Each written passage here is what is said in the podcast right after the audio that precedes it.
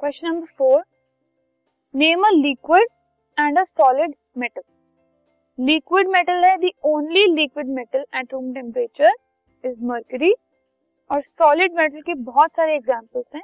One of those examples is aluminium iron copper zinc ये सब जो हैं, ये सब सॉलिड मेटल्स हैं. सोडियम पोटेशियम सारे सॉलिड मेटल्स हैं. लिक्विड मेटल सिर्फ़ एक ही है that is mercury